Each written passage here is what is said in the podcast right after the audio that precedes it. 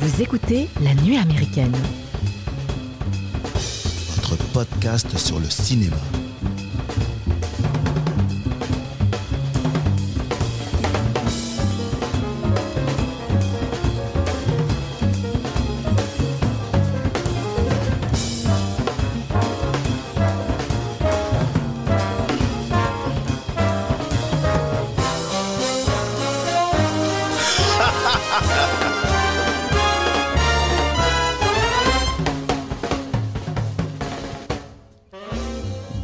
Bonjour les amis et bienvenue à la table de la nuit américaine. Aujourd'hui, nous allons suivre un stage survivaliste en milieu hostile. Alors oubliez vos lampes frontales, vos sacs de couchage et vos tentes quechua et, et raccrochez, accrochez-vous plutôt car notre guide d'aujourd'hui c'est John Rambo et lui il est pas là pour vendre du muguet.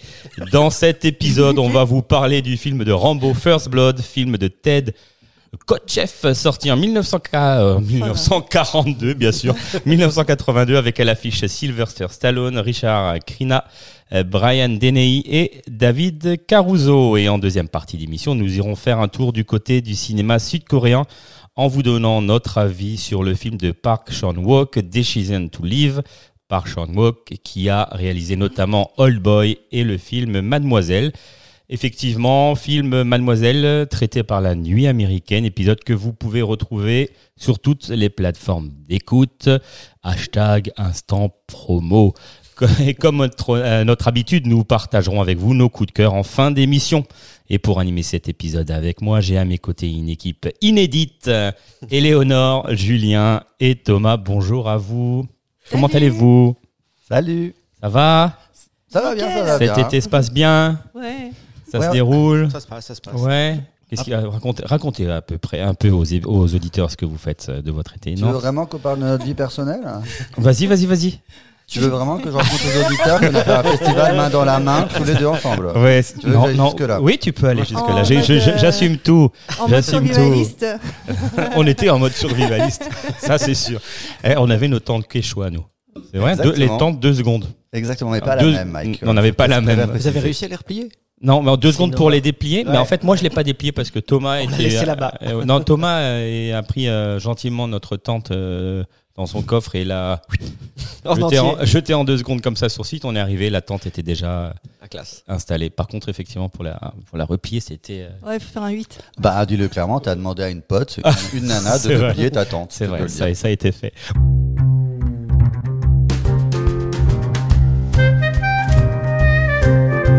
Bon allez, parlons, euh, parlons de ce film Rambo. Alors qui veut bah, avant que avant que vous donniez votre avis sur ce film-là et vos et vos analyses sur ce film-là, je vais tenter de faire un petit pitch euh, du film Rambo First Blood. Donc c'est l'histoire d'un ancien soldat des commandos d'élite euh, des États-Unis d'Amérique, en l'occurrence John Rambo, euh, qui revient de la guerre du Vietnam, traumatisé par les, les sévices euh, infligés par euh, ses tortionnaires et surtout l'indifférence euh, de son de son pays euh, à son à son retour de la guerre. Alors il erre, il erre comme une âme en peine de ville en ville avant de tomber euh, sur un shérif imbuvable qui ne voudra pas de lui dans sa ville paumée du fin fond des États-Unis. Voilà en quelque sorte le pitch. C'est un peu ça Ça va? C'est un peu, c'est totalement ça, je crois même. C'est un peu ça, bah ouais. Voilà, donc euh, qui veut commencer à nous parler de, de Rambo? Éléonore, toi. Tiens, C'est la grande fan de Stallone, C'est la celle qui a proposé le film. Donc Ouais, voilà. ouais. Ah, absolument. Non, mais je, ouais, je suis pas une fan de Stallone de base. Et euh, j'avais quelques idées préconçues sur le film. Oui. Sur le film ou Euh, le personnage? sur le film, le personnage, mais je pense que ça, j'ai fantasmé un peu le truc euh, en me disant, ben c'est euh, c'est un gars hyper musclé, euh, objectifié, euh, les muscles saillants, des mitraillettes à gogo, euh, ça, ça va tirer dans tous les sens, euh, pas de scénario, enfin pff, aucun intérêt. Et au fait, en fait, finalement, je, voilà, je suis, je je suis revenue sur ces, sur ce jugement bah oui. parce qu'au final, c'était, j'ai trouvé ça super cool, hein, dans, dans le sens que c'était un film euh, d'action, d'aventure, euh, sur, j'ai bien aimé au final. Ouais, c'est un film de, comment on peut dire, de, de chasse à l'homme en fait. Chasse à l'homme, Mm. voilà, c'est ça m'a fait changer ma. Et moi, moi franchement, moi aussi j'ai kiffé. Mais je l'avais jamais vu, hein. Je Bah- me refusais, je voulais pas le voir parce que je, je me disais bêtement, c'est- ça a l'air. C'est un Rambo, c'est euh, c'est bas du front et puis euh, ça t'intéressera pas. Ouais. Mm. Et, euh, et je m'en veux parce qu'au final, c'était plutôt cool. Donc, euh, comme quoi, dans le cinéma, faut pas avoir de préjugés. Absolument. Faut se faire une idée par soi-même. on- on reviendra dessus, mais ton, tes tes préjugés sont pas forcément euh, faux, on va dire. Ils sont juste un peu euh, biaisés euh, par l'image qu'a eu Rambo par la suite. Mais le premier est particulier par rapport aux autres aussi. Mm. Il s'inscrit un peu Ah. différemment. Je, je suis- Vas-y. je suis- je suis d'accord avec euh, Eleonore. mais bon, pareil, moi je l'avais, je l'avais jamais vu. Ça a été une grande première. C'est, on est complètement pareil aux antipodes de mon de mon univers. hein. Je vous rappelle que je suis venu la première fois pour parler d'un film d'Almodovar, donc je suis complètement à l'opposé. J'aimerais bien qu'on parle un jour d'un film que j'aime bien. Euh, Ça a été Et- le cas, ça a été le cas. et euh, donc du coup, bah, bah, voilà, je me suis collé à l'exercice de Rambo. Pareil, je suis un peu allé avec euh, un peu à reculons. J'ai été, alors je vais tout de suite évacuer. Là, je vous vois devant vos télés. Oh, putain.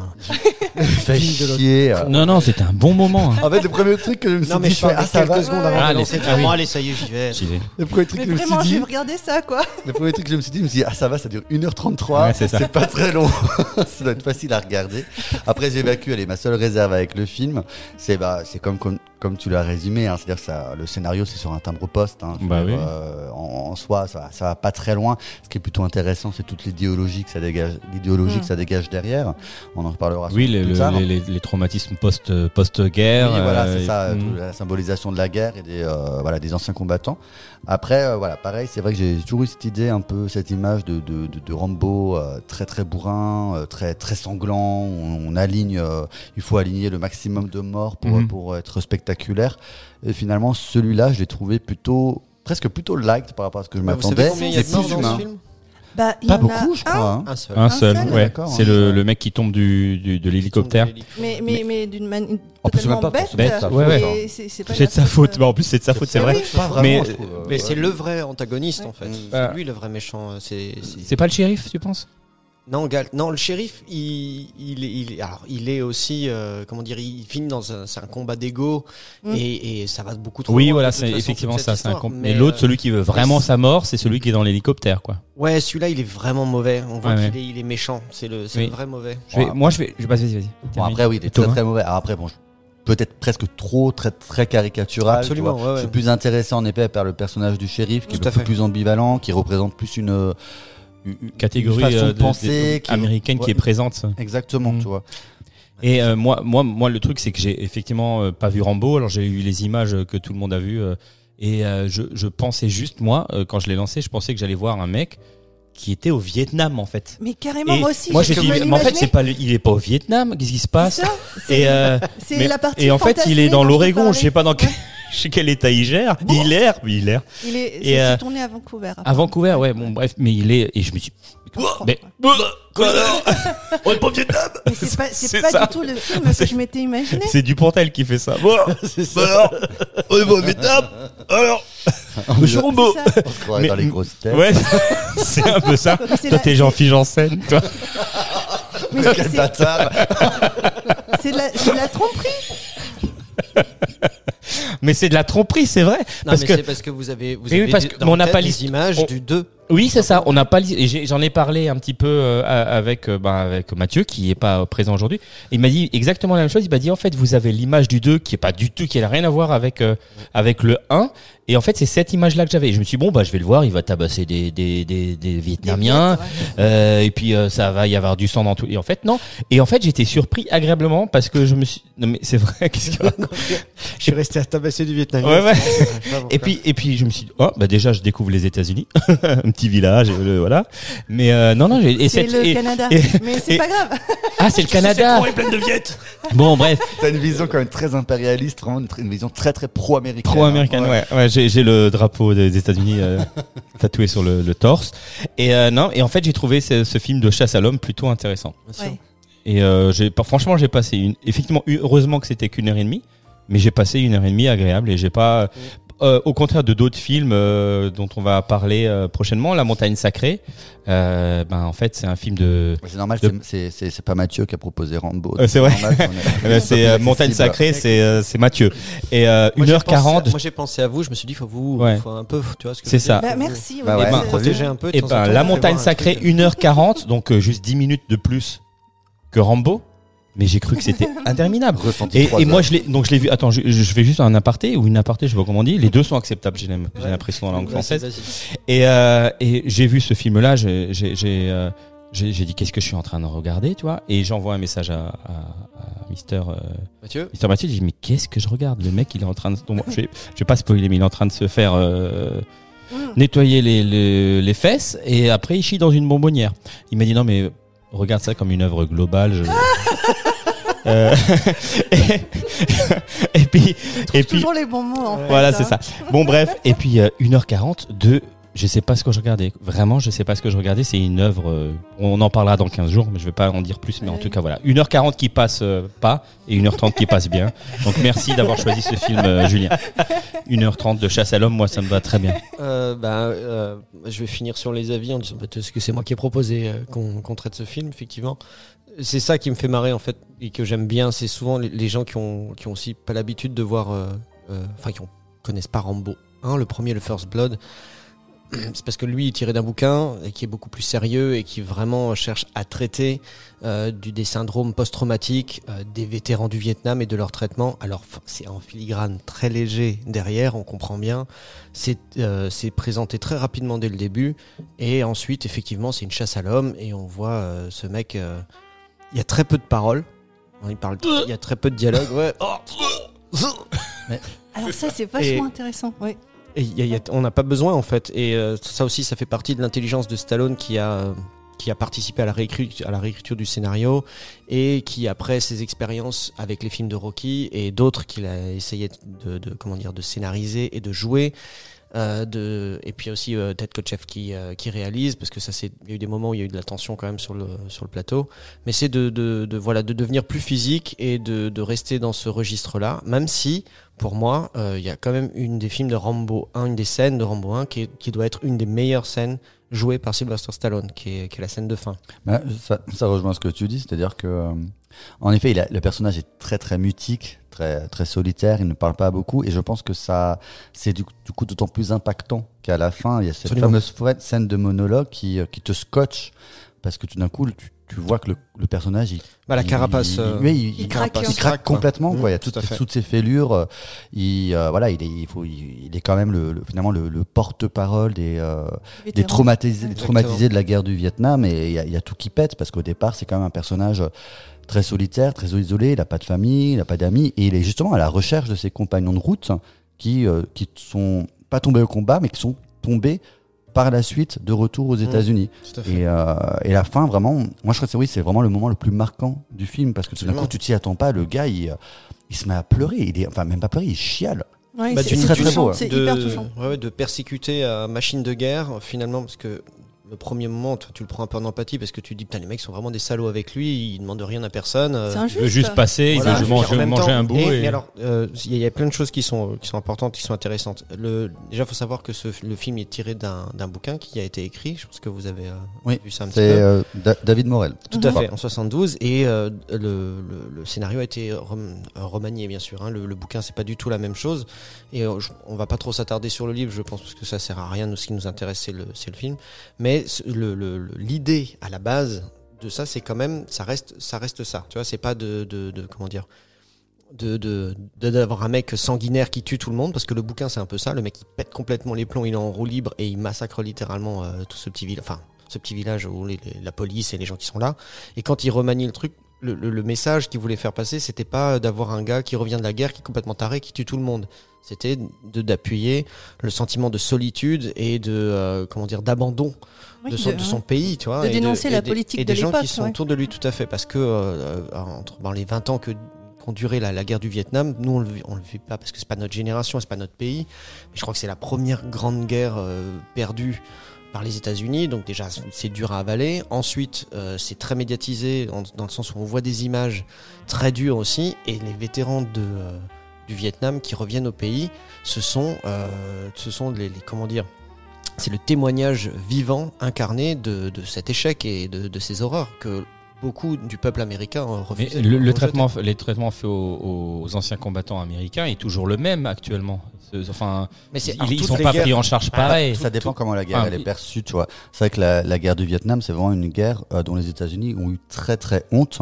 Et justement, ils ont cherché longtemps à effacer les stigmates les, euh, les, euh, de, de cette guerre-là, et donc euh, à effacer finalement les, les témoignages, les témoins. Et c'est pour ça qu'au final, bah, les entités américaines, type la police, dans le film, cherchent à, euh, à éliminer le témoin Rambo, le, ce qui ravive un peu la, Mhm. la, la- la guerre défaites, cruelle ouais. qu'était le. Vietnam. Et, Ouais. ouais, ouais, d'accord, ok. Mais euh, il y a, est-ce que, Rambo 2 euh, ré- réécrit l'histoire? C'est-à-dire qu'est-ce que les États-Unis, à, à travers Rambo, Rambo 2, font passer euh, cette guerre comme presque gagnée? Alors, euh, ou, Euh, si gagnée tu- même En fait, dans l'idée, on dans le 2, on renvoie, euh, ren- euh, pardon, on renvoie Rambo au Vietnam pour, euh, c'est la CIA plus ou moins qui fait ça, qui, qui- qui le renvoie là-bas dans un village un peu précis, puis qui ils veulent des photos et des preuves qu'ils ils conservent, ils ont encore des prisonniers américains. D'accord, ok. Voilà. Et puis après, encore une fois, le, le- le gouvernement trahit Rambo parce que Rambo, il essaye d'en sauver un. Il essaye d'en ramener un. Et à partir de ce moment-là, Rambo est de nouveau fait prisonnier. Il est au Vietnam. Et Ok. puis effectivement, bon, la Rambo, une fois que tu l'as trop chauffé, euh, il se venge. Voilà. Ouais, Et et là, on n'a il- pas envie d'être à côté. Et là, c'est plus du tout le même scénario parce qu'effectivement, euh, à tour de bras, il va. bah, euh, ça a été à moitié. Donc c'est à moitié. euh, Le Rambo 2, c'est particulier aussi parce qu'il a été scénarisé euh, en partie pour les dialogues et puis la partie un petit peu euh, histoire, si tu veux, c'est plutôt Stallone qui s'en est occupé et Mhm. pour tout ce qui était action, c'est Cameron qui est derrière. D'accord, ok. Donc euh, t'en prends plein la gueule et il, il est très bien le film hein, et euh, c'est Rambo aussi et puis là d'un seul coup Rambo devient euh, euh, le, ce mec que vous avez c'est l'image dont quoi. vous avez c'est à l'arc aux flèches explosives ça, ouais. ouais. euh, le, le couteau bien affûté avec le bord euh, brillant, le, le, le bandeau rouge euh, Mm. qui, est immacu- qui, est, qui est maculé de sang avec euh, le petit pendentif bien serré à la gorge. Mm. Enfin, c'est un clip le truc. hein, c'est voilà et puis effectivement il, il tue les gens à tour de bras. et il, D'accord. c'est- c'est- c'est- il prend sa revanche sur les Vies, Ok. clairement. Enfin sur euh, sur les rouges. Sur les rouges. Et, euh, C'était les Russes aussi un peu. et First Blood, euh, enfin, c'est, ça a été très, c'est, c'est un film culte pour toi? Et en quoi il est culte? Enfin, si c'est un film culte, en quoi il est culte? Il est alors bien sûr il est culte. Ben, il- déjà il est culte parce que euh, enfin culte. Il est oui il est culte parce qu'il est il arrive à un moment donné où quand même euh, Stallone c'est fou de le dire comme ça parce que pour tout le monde Stallone c'est un mec euh, bon ça reste un monsieur muscle mais c'est un gars qui à lui seul incarne deux des personnages les plus influents et les plus marquants des années 70-80 donc Rocky et Rambo, je veux dire, à lui seul, ce sont les deux facettes d'une même pièce qui sont euh, d'un côté, tu as le rêve américain, c'est-à-dire Rocky, c'est un mec qui est, euh, qui est qui est dans la rue et en plus c'est quasiment c'est presque autobiographique parce que Stallone c'est un mec qui a été, euh, il a eu une vie mais terrible, hein, ce, Mhm. ce, ce mec. Je sais pas si vous savez, mais la gueule qu'il a, Stallone. Il est en foyer Ah bah, tu rigoles? Attends. Je- je- il a, il a dès la naissance, le, le- le mec il naît au forceps. Hein. Vous savez ce que c'est? Oui, oui, oui, c'est Hein bien sûr. c'est- Voilà, t'as déjà vu la, tu vois la pince que tu utilises euh, Ouais. pour tourner les merguez? Hop là. Eh ben, Là, Ah, on, on l'utilise pour te, pour te faire naître et forcément, donc, euh, ils lui ont abîmé le visage. Il a eu une paralysie faciale, ce qui lui a donné ce regard euh, tombant. Ça lui a aussi donné cette voix un peu grave et ses problèmes d'élocution. Pendant toute sa jeunesse, il va se faire euh, moquer par tous ses camarades, traiter de demeuré. Enfin, ça, pour lui, c'est quelque chose de très compliqué. Il est très fin. Il vit, il naît euh, et il grandit à Hell's Kitchen. Euh, euh, c'est un immigré italien, fils d'immigré italien. Son père, c'est un mec plutôt rigide. Sa mère, c'est une meuf qu'on n'a rien à foutre de lui, de, de ses dires. hein. Là, je, je vous dis des oui, trucs, oui. c'est lui-même qui en parle comme ça, quoi. Et c'est un, il est, il est, il- c'est un petit rêveur qui se fait, qui se fait euh, bullied, tu vois, qui se fait ennuyer, emmerder par tout le monde. Il est rejeté, il est maigre comme un clou. Et quand il lit ses petits pulps, c'est-à-dire, tu sais, les petites, euh, les petites Les- les BD de l'époque, euh, ouais. pas Mm. très très cher de l'époque, il y a un Italien, euh, je sais plus son nom, euh, qui, euh, qui, qui est un, il, c'est un mec qui a fait de, de- du culturisme. Et c'est, comment dire, c'est un peu le, le, symbole coach. de la réussite. Ouais, non, mais c'est le symbole de la, le symbole de la réussite. En plus, il est sicilien aussi, mais c'est euh, des immigrés italiens aux États-Unis qui, qui ont réussi parce que, ben, forcément, déjà, il est, il est très musclé, et machin. Puis en plus, il est en publicité dans, dans les magazines que les gens, les prolos euh, lisent à ce moment-là. Donc ce mec-là, euh, je vais essayer de vous retrouver son nom. Je, je- l'ai noté quelque part. En plus, il a un nom un petit peu marrant parce qu'il s'est, il s'est anglicisé. euh, il a anglicisé son nom. Voilà, il s'appelle normalement Angelo Siciliano et il s'est fait appeler Charles Atlas. Ça fait Nul. plus- Charles Atlas. Ça fait, mais, et donc, c'est, c'est pas n'importe qui parce qu'il est donc culturiste américain d'origine italienne et il a euh, inventé une, une méthode de musculation qui s'appelle la tension dynamique, bref.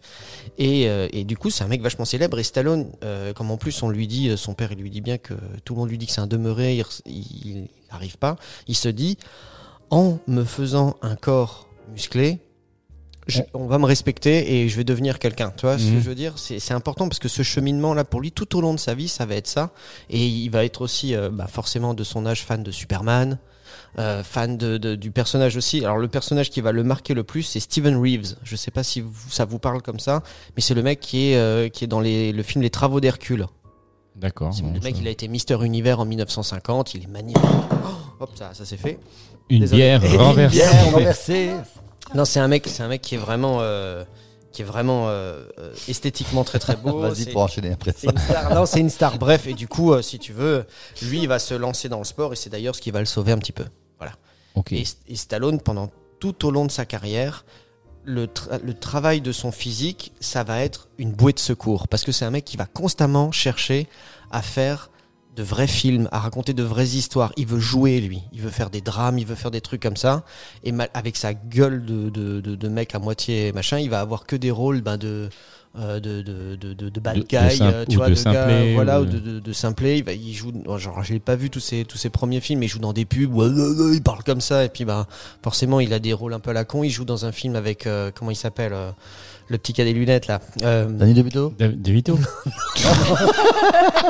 Je sais pas. C'est le seul que je connais avec des lunettes, peut-être avec des Woody lunettes. Allen, sinon je sais pas. Woody- ah oui, Woody Allen. Euh, Woody Allen, tout à fait. Ah, puis à un moment donné, il est là, il est dans une, c'est une scène, il est dans un, euh, dans un métro, et ils sont en train de tabasser un vieux ou une vieille, et puis Woody Allen, il les attrape par le collet, et puis il les sort, euh, il les sort du métro. Voilà, c'est des rôles comme ça qu'on lui file. Mm. Il désespère le mec. Et il, il va être, euh, il est au bout du rouleau, il a pas une thune, euh, il est avec une meuf, ils ont rien, elle est enceinte jusqu'au cou, il se, il se, il s'enferme dans son truc et il va écrire, il se dit bon bah de toute façon j'arriverai pas à jouer. Hein, même à un moment donné, il a tellement pas de thune qu'on lui fait jouer, euh, il signe un cachet de deux jours pour jouer dans un porno soft D'accord. qui est connu comme étant l'étalon italien. Ok. C'est le on- titre. On et le il trouve joue où de- celui-là, ce film Ah, pff, je- je- Ça m'intéresse. alors, et d'ailleurs, bah, dans ce film, il y a quelques scènes qui sont jouées, où il joue, et où tu te rends compte bah, qu'il est capable de jouer. Mais tout ça, ça fonctionne pas. Il est, Tu m'étonnes. il est- Ah, Juste, Ouais. euh, précision, du coup, c'est c'est, euh, la VF ou euh, de la VO Tu parles du porno soft? Par exemple. Non, mais parce que c'est vachement important, parce que l'image qu'on se fait justement de ce personnage très euh, bodybuildé et un peu euh, crétin, moi je trouve que le, la, la VF le crétinise beaucoup. Oh, Oui. C'est vrai. Parce que, Euh, oui, quand, oui. quand à un moment Mhm. tu l'entends dire euh, c'est pas ma faute, C'est pas ma faute. j'ai rien fait, tu vois, J'ai rien fait. C'était pas ma c'est pas ma guerre. Ouais, ouais. Tu Non, l'écoutes- mais tu l'écoutes en anglais, je trouve qu'il y a un autre. parce que, euh, effectivement, vois, nous, un autre on- impact. enfin toi aussi, hein, je crois. Je l'ai vu en Thomas, VF. tu l'as vu en VF. Ça m'a beaucoup perturbé. Parce que parce que on l'a pris dans un nuage. Mais en même Ouais. temps, euh, vous quand Et vous l'avez puis- vu jeune, c'était en, en VF aussi. Mais moi, enfin, c'est vrai, Absolument, ouais. ça voit, c'est vrai que ça abominable. Ça me fait beaucoup penser au guignol de l'info à chaque Ouais, fois que, bah oui, euh, que ça. je le vois. Mais- Euh, ah, après, c'est vrai que pour revenir juste sur le, euh, c'est vrai que pour, pour revenir sur ce que disait Julien, il y a quand même pas beaucoup d'acteurs qui peuvent se targuer d'avoir euh, créé deux personnages. Cultes. Mhm. Sachant Ouais, que quand, euh, quand Rambo arrive, Rocky est déjà bien installé parce que ça arrive juste après Rocky 3. Et il faut savoir que, euh, petit fun fact, que euh, bah, Rambo finalement a failli s'arrêter là, puisqu'au départ dans le bouquin, le personnage se suicide en fait à la fin, et ils ont tourné deux fins. Ouais. Et ils ont tourné une, une fin dont une fin fidèle puisqu'il se suicide et au moment des projections de test c'est pas du tout passé ça Ah a ouais été jugé beaucoup trop sombre pour les spectateurs beaucoup moi, j'aurais trop préféré. dépressif Bah. et finalement ça a permis après de Ouais, la, longévité, que- la longévité du personnage Mais alors moi, je, alors oui, ça a Il y avait permis. amalgame avec Rocky aussi. Ça a permis euh, certainement la deuxième fin du coup, euh, la fin un peu plus heureuse, on va dire, où il meurt pas, euh, de, de pouvoir euh, faire une en faire une franchise, enfin pas une franchise, mais une des, de- des suites quoi. Mais c'est vrai que dans le déroulé de l'histoire et dans la psyché du, du, du, du personnage, j'aurais bien vu effectivement une, une fin euh, tragique.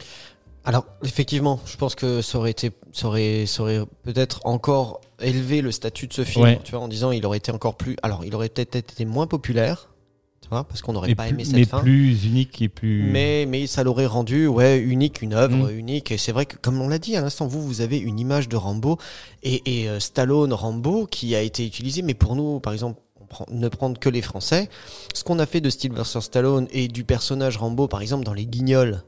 Euh, bah, euh, colonel, il, il représente, c'est tout à fait l'inverse de ce qu'il est à l'origine. Ah oui, oui. D'accord, Rambo, c'est quelqu'un qui est euh, qui est justement rejeté par euh, par le, le- cet État capitaliste euh, euh, guerroyeur qui va dans, dans tu vois ce que je veux dire, qui va dans les autres pays et qui, qui écrase les autres et qui machin. Et au final, il est devenu l'image de ouais. ça. Mhm. Ouais. Quand tu voyais à un moment donné, ben, les États-Unis, ils étaient représentés toujours euh, le côté un peu armé des États-Unis, con et machin comme ça. C'était C'est Rambo, c'était Stallone. C'était Stallone, quoi. Mm. Ouais, c'est vrai. Et pour nous, on s'est tous dit, ben voilà, et rajoute encore, saupoudre ça de quelques images de, de films de, de, de, de- de- le 2, le 3, le Rambo 2, le Rambo 3, et euh, je mets encore à part le 4 parce que celui où il va en Birmanie, c'est de nouveau lui qui est un peu derrière, un peu plus, et le projet redevient un peu plus euh, violent et un peu plus vrai. On essaye de Mhm. montrer un peu plus les choses, on est moins dans le dans le manichéisme, manichéisme et le et le grand spectacle, on va dire aussi. Mhm. Mais, euh, mais c'est, c'est, c'est, c'est- on a une idée. C'est pour ça que vous avez cette, cette idée du personnage de, de Rambo qui est totalement fausse. Enfin, qui est pas fausse, mais qui est, qui est devenu autre chose. Le 1, il est à part. Après, ils, ils, ils ont pas fait cette fin-là. Pas juste parce qu'ils voulaient faire des suites. Effectivement, c'est- bankable. Il y a peut-être du pognon à faire. D'ailleurs, avec Rocky, euh, c'est lui qui a un peu inventé ce système euh, de série euh, qui, qui Mhm. rapporte un pognon pas possible. Mais c'est, euh, c'est surtout parce que le, le message n'aurait pas été. C'est pas ça le message. Tu, tu te ça, rends ça aurait compte été super mais triste. t'imagines pour tous les vétérans qui regardent ce film, qui se disent mais ce mec-là c'est C'est la moi. fin. Et la là fin on pour te dit la seule ouais. solution pour toi, euh, c'est de te coller une balle. Ouais. Voilà, parce qu'on peut rien faire de toi, donc la finalité c'est de t'abattre. Il, il peut pas ressortir comme méchant. D'ailleurs, c'est aussi pour ça qu'ils ont dit il ne faut pas qu'il tue qui que ce soit. Rambo ne doit Ouais. pas tuer en fait à ce moment-là. Il se défend. On va montrer qu'il est, euh, qu'il est beaucoup plus fort que dans ce milieu-là, mais il ne veut pas tuer les gens. Et tu le vois quand, quand, quand il croise euh, la route du jeune homme qui est avec son père en train de chasser ou je ne sais pas ce qu'il fait ce jeune homme dans la forêt. Oui, Euh, il le chasse. Il, il, le, il le prend, il le met au sol parce qu'il a peur et il veut le neutraliser, mais il se rend compte que c'est un gamin. Ouais, il- Et là, il le relâche. Bien sûr. Et en le relâchant, il lui révèle la position. Et c'est exactement ça. C'est Mais c'est son humanité qui le fait, euh, qui le fait euh, se, se faire un peu avoir. Quoi. En fait, c'est ça, c'est une pointe d'humanité qui ressort parce que euh, cette scène, elle intervient quand même. Ça fait un sacré moment qu'il est dans la forêt. Ouais, c'est ça. Il y a quand même, euh, ça, il est quand même dans un état très bestial, très Mhm. sauvage.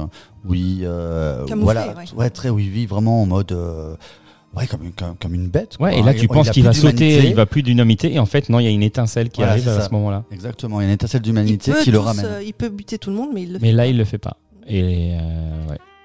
Et après, euh, l'investissement de l'acteur aussi, il, je crois qu'il a fait 70% des cascades lui-même. ouais, ouais. La, Il la, s'est blessé, la, chute de, de la falaise. de l'arbre. Le Ouais, saut. ouais, ouais. Comment il fait? C'est lui Alors- qui fait ça? Non, il- alors il, il saute pas de la falaise, il a fait la deuxième partie de la cascade. C'est-à-dire il, Dans l'arbre. il tombe Dans vraiment dans l'arbre. ouais. ouais, Et ouais. il s'est, blessé, je crois, Il s'est blessé, Gravement, ouais. assez gravement. Des, des côtes et euh, je crois qu'il s'est écla- enfin, La Éclaté la rate. voilà. Et, euh, Normal. Ça lui a valu euh, plusieurs allers-retours euh, à l'hôpital apparemment. ouais. C'était avant. euh, Mais c'est fou quoi. Ouais. En même temps, ils ont, ils ont très peu d'argent, encore une fois, hein, pour ce film-là, parce que, enfin, c'est pareil, il y a- il y, a plein de choses, il y a plein de gens qui ont été, euh, qui ont été imaginés pour, euh, pour jouer Rambo, pour jouer le colonel. À un moment donné, ils, ils imaginaient quand même euh, Kirk Douglas pour jouer euh, le colonel. Mhm. Et c'est le Kirk Trotman. Euh, Trotman, tout à fait.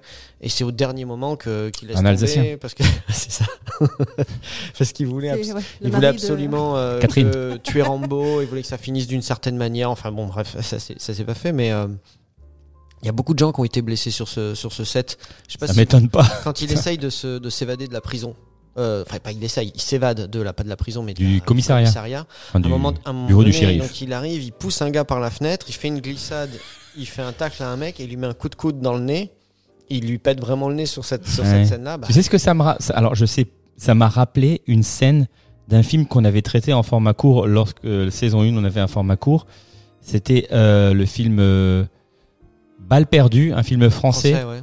où euh, il y a un acteur, je sais plus comment il s'appelle, qui s'échappe d'un commissariat de police Mhm. en, en bastonnant tout le monde. Ouais, ouais. Et ben c'était exactement la même chose. Tu sais, tu Ah, bastonnes, c'était tu bastonnes plus- tout. C'était en plus quand c'est c'était chorégraphié. Ouais, C'était et un peu plus chorégraphié. un peu plus chorégraphié, mais ça m'a rappelé cette scène. Après, je trouve que c'est significatif. Toi, c'était vraiment une époque où on faisait vraiment appel à la physicalité des acteurs Mm. et il y avait une il y avait vraiment une complet, un complet investissement du, euh, du physique des acteurs qui, en effet, c'était assez commun, assez courant qu'ils euh, qu'ils se blessent sur les tournages. Aujourd'hui, honnêtement, à part Tom Cruise, qui est le seul qui fait ses cascades vraiment euh, lui-même, la plupart, ils, ils font, ils font plus rien. Ils sont plus connus pour, euh, pour leur physicalité. hein. J'imagine peut-être que les assurances aussi font un peu suivre, mais il y a pas longtemps, Stallone, il s'est il s'est brisé le cou euh, sur un des tournages des Expendables. En se faisant balancer. sur une, euh, envie. Ouais, bah il a des plaques en métal dans le cou, Résiste. mais, euh, mais, euh, mais effectivement, bon après des, des- des gars comme ça qui essayent un peu ou pas, il y en a qui s'y prennent euh, plus. Genre à Tom Cruise, je pense qu'il est complètement drogué au truc maintenant vu les trucs. fait L'adrénaline. Ouais, il adore Ouais. ça, j'imagine. hein. Et puis mec, le mec il pilote vraiment. Regarde dans Maverick et dans le truc. Moi j'ai moi j'ai vu récemment une un, un truc une parenthèse euh, l'épisode euh, de, de Late Late Show avec euh, Ah oui. Quand il emmène le gars dans le- dans Ouais. l'avion. ah, le- c'est comment il s'appelle le euh, le présentateur euh, britannique. Non. non, britannique un peu potelé blond. Ah, James Corden. James Corden voilà c'est ça. Et il a le Late Late Show. Et, euh, et il a vraiment des trucs avec les acteurs avec les chanteurs. Il fait vraiment des performances dans ses émissions. Et là il y a là il y a il a Tom Cruise. Et euh, Tom Cruise l'emmène dans un avion. Et c'est Tom Cruise qui pilote l'avion et qui fait les cascades avec l'avion quoi. Mm. et là tu- non mais mais là tu te dis ce mec il sait tout faire. Moi c'est Ouais. c'est c'est vraiment top quoi Ah ouais. Donc du coup, voilà. C'est que vraiment sur Top Gun. coup, Je n'osais pas la faire, mais merci de me de me l'avoir laissé je t'en prie. bon allez reprenons le fil de cette émission Après, je sais pas dans quelle qualité aussi vous l'avez vu, mais moi j'ai j'ai découvert, euh, j'ai découvert ce Rambo assez très jeune quand même. hein, parce que je sais pas quel âge j'avais la première fois que je l'ai vu. Et je pense déjà, que c'était un grain euh, trop violent pour moi euh, à cette époque-là, parce que ça m'a vraiment marqué. Le, le... Et en plus, je l'ai vu donc genre en qualité VHS sur tube cathodique, donc imagine la gueule que ça a le truc. Donc par exemple, la- le l'acte où ils sont, euh, où ils, ils arrivent dans la forêt, dans cette forêt en plus euh, du, de Vancouver, je crois, ou c'est un truc comme ça. Donc c'est des forêts, on sent. euh, c'était très sombre, c'était machin. Enfin, je, je ressentais la douleur des mecs qui hurlent. Je comprenais pas trop ce qui leur arrivait parce qu'on voyait pas. On, franchement, on voyait que dalle à l'écran. On voyait pas les pièges, on voyait pas les trucs, on voyait pas ce qui se passait. Et là, de l'avoir revu euh, en qualité HD, vraiment euh, bien défini et tout, j'ai trouvé que vraiment, même dans la photo, il y avait un truc euh, vraiment sympa sur le, dans, dans cette forêt. euh, Tu sens le- le- l'humidité, le, le vert profond, ce, ce- ce froid aussi qu'il y a, parce qu'il faisait vraiment très très froid. hein. Les mecs ils caillaient grave et lui il jouait en t-shirt. Et, euh, et, et, et la violence aussi de, de- des trucs qu'il met au point pour les, pour les, euh, ah oui là, le, le truc avec les pics là le, ah, les, le- les pièges avec les pics en bois, puis Ah même euh, les, les blessures qu'il leur fait, tu vois, que ce soit à la cuisse ou au machin, direct, le mec, il est incapacité tout de suite. incapacité ITT euh, à vie C'était physique mais psychologique, je sais pas si tu retournes. ITT à vie tu peux pas reprendre le travail Mais, Et puis bon, pour en revenir à la façon de construire un peu ce film euh, et, et, euh, ce qui se passe autour du personnage de Rambo, moi c'est c'est un truc qui m'a beaucoup plu, c'est-à-dire euh, ce mec qui marche le long de la route, euh, qui ressemble à pas grand-chose, parce qu'avec sa veste militaire, là, qui est en plus euh, symbolique, un peu des, Mhm. des bérets verts, et, enfin des bérets verts, des mecs qui reviennent du Vietnam, et quand on lui dit ouais tu pues, euh, t'es moche, tu ressembles à machin, et qu'il l'emmène. euh, tu vas avoir des problèmes avec ce blouson Bien sûr, euh, ouais, ouais, et puis il lui dit donc tout ça c'est la partie où effectivement on essaye, de- on met en avant justement ce rejet de la société Mhm. américaine de ces mecs qui ont quasiment donné euh, leur vie, hein, parce que leur, en tout cas leur intégrisme, et qui ont fait Pardon, perdre les États-Unis l'intégrité, pardon. c'est pas la même chose. On va se faire des Euh, copains. Je crois que c'est techniquement, leur intégrité psychologique, tu vois, et l'amour qu'ils ont pour leur pour leur drapeau d'être allés euh, se, battre dans, dans, ce- dans ce pays-là et de Côté revenir patriote, quoi. Exactement complètement détruit et se retrouver euh, complètement dénigré par les par ces gens-là. Et petit à petit tu le vois ben déjà quand ils vont l'emmener euh, dans la cellule ils vont commencer à le, à le déshabiller. Et là c'est là que tu commences à te rendre compte de qui c'est ce mec parce qu'il est très très sec mais on voit tout de suite qu'il est euh, bah, qu'il est bâti comme c'est pas permis qu'il a des cicatrices horribles sur tout le corps qu'il a dû passer par Subir des des services sévices, euh, incroyables. d'ailleurs ouais. les mecs autour commencent un peu à paniquer en disant mais qu'est-ce que c'est que ce mec? D'où c'est qu'il sort quoi sauf effectivement le, le, le Galt qui est euh, le, le- vraiment le plus méchant qui lui fait mine de, se- de s'en fiche euh, genre par exemple avec la, la- le tuyau de, de, de, de- comment on appelle ça la lance L'incendie. incendie, La lance lui incendie dit pour le de laver nettoyer, derrière ouais. les oreilles quoi je Ouais. sais pas si vous avez déjà tenu une lance à incendie mais Ouais. la puissance à laquelle sort la flotte quand tu prends ça Ouais, dans le dos un tu- bleu. Ouais, tu dégustes. hein. Et, et petit à Ça petit. fait gonfler ce sentiment d'injustice, Absolument, justement. ouais. T'as t'as juste envie de les buter, les mecs. Ouais. Et Thomas, tu voulais rajouter quelque chose tout à l'heure? Non, parce que tout à l'heure, tu parlais de la de l'importance du décor et je trouve en effet que le décor, il est vraiment pas anodin. Le, euh, toute cette euh, partie dans la forêt, puisque en effet non seulement ça fait, euh, ça met forcément en, en avant l'état, le retour à l'état sauvage du personnage, mais surtout j'avais ce sentiment qu'il il, il fallait qu'il y ait un lieu neutre spectateur, c'est-à-dire que c'est comme si la nature était spectatrice de la violence des hommes et de, de, de la volonté des hommes de s'anéantir les uns les autres. Je pense que ça n'aurait pas eu le même impact si ça avait été euh, filmé en, en- dans, dans une ville. ouais. Tout à C'est fait. pas faux. Et puis en plus, c'est bien C'est souligné par la musique euh, euh, de, de Goldsmith qui est. euh, je- Elle est belle, cette musique. Ouais. Bah, bah, Enfin, déjà c'est- le thème, le thème. c'est de- très doux. Le thème est très doux. Ouais, franchement, le thème est très joli. Il est très doux. Bon, en même temps, c'est un- pas.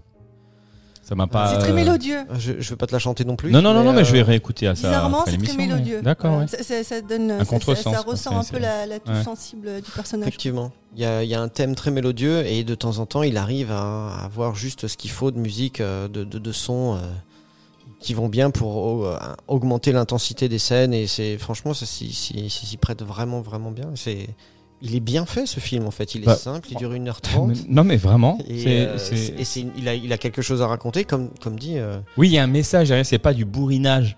Tu vois, il y a, y a- il y a Mm. des scènes de, de- ouais, il y a des scènes de violence, oui. c'est un un, film qui dénonce et qui raconte, qui raconte une histoire et qui dénonce quelque chose. Oui, c'est un film d'action à l'ancienne qui a, bon, certes, on va pas se mentir quand même, qui a quand même un peu vieilli. Oui. Mais en effet, on n'est pas sur un. Moi, je vrai que je m'attendais aussi à un film très, très actionneur, très bourrin. Ouais. Parce que si j'avais eu les échos des derniers, euh, des plus récents Rambo des années 2000-2010, qui euh, où apparemment, enfin voilà, ça, ça, ça pétarde et euh, il y a de la tripaille en veux-tu en voilà. Et euh, finalement, bah, je me suis retrouvé plutôt devant une critique amère de la, de la, so- de la société euh, américaine et de sa politique. Et c'est ça qui m'a vraiment plu. Et d'ailleurs, quand tu compares, euh, j'aime bien regarder moi les, les notes hallucinées parce que euh, c'est toujours un bon indicateur euh, du, du ressenti des gens. C'est clairement le, le premier film qui a les meilleures notes. hein. C'est euh, après Oui, les suivants oui, dans les années sûr. 80 on, sont plus mal suite, notés. hein. En fait, ça se dégrade. C'est pour ça que je dis qu'il mesure. a, il aurait, ils auraient dû le, le faire mourir. Et euh, voilà. Et jamais faire de suite. Et Jamais faire de suite. Mais Oui. apparemment, le, le, le John Rambo de ouais. 2008, je crois qu'il est plutôt pas mal. hein. J'avais entendu Ben, bien. en ouais. fait, c'est C'est lequel Le 3 4. Le 4 Ouais, le 4, ouais. Quatrième, ouais. Bah, le- alors le deuxième, en fait, le premier, donc il est capturé, il finit en prison. Ok. Euh, au début du 2, en gros, c'est le colonel qui vient le voir et dit écoute, voilà, on a un plan là à la CIA, ils ont Vas-y, besoin d'un reviens, gars s'il qui te connaît plaît. les lieux.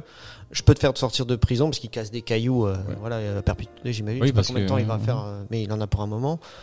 Voilà, tu viens nous rendre ce service-là. Euh, tu retournes, Perpétuité euh, avec une période de sûreté de 15 jours. tu retournes, tu retournes au Vietnam, tu voilà, tu fais ta mission et puis euh, voilà, il y aura moyen de moyenner quelque Mhm. chose.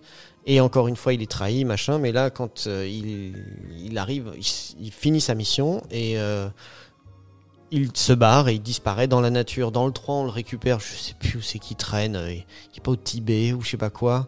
Il se ressource. Et euh, non, il tabasse des mecs. Il tabasse le Dalai Lama.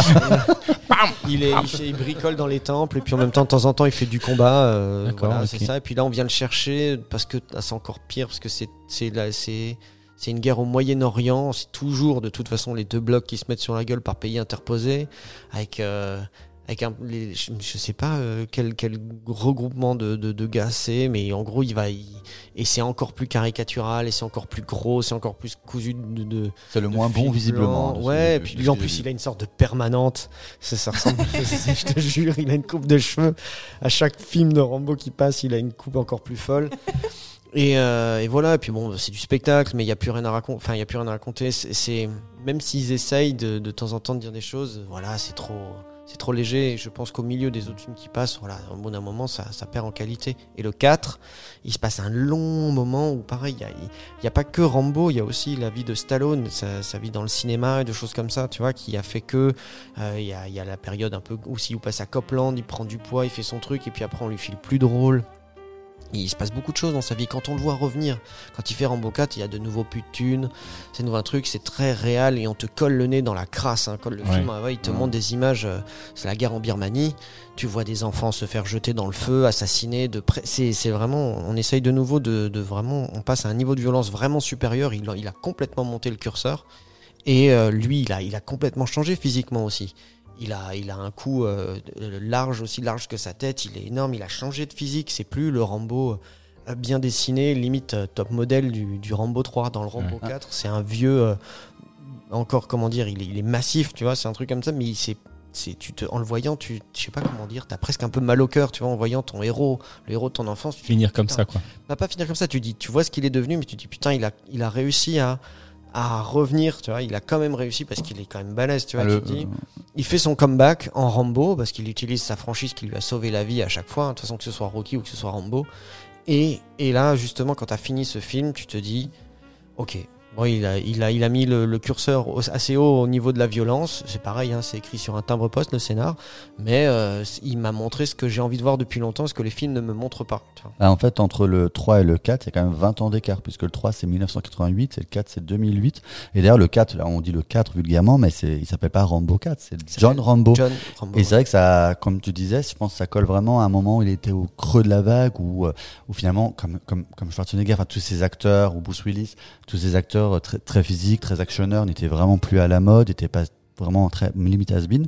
Et quand sort John Rambo, si je dis pas de bêtises, Ro- Rocky Balboa, le retour de Rocky, ça doit être aussi dans ces années-là. hein. C'était à la fin Oui, des années fait. 2000, au moment où il a, il a relancé Rocky avec un, avec un gros succès aussi.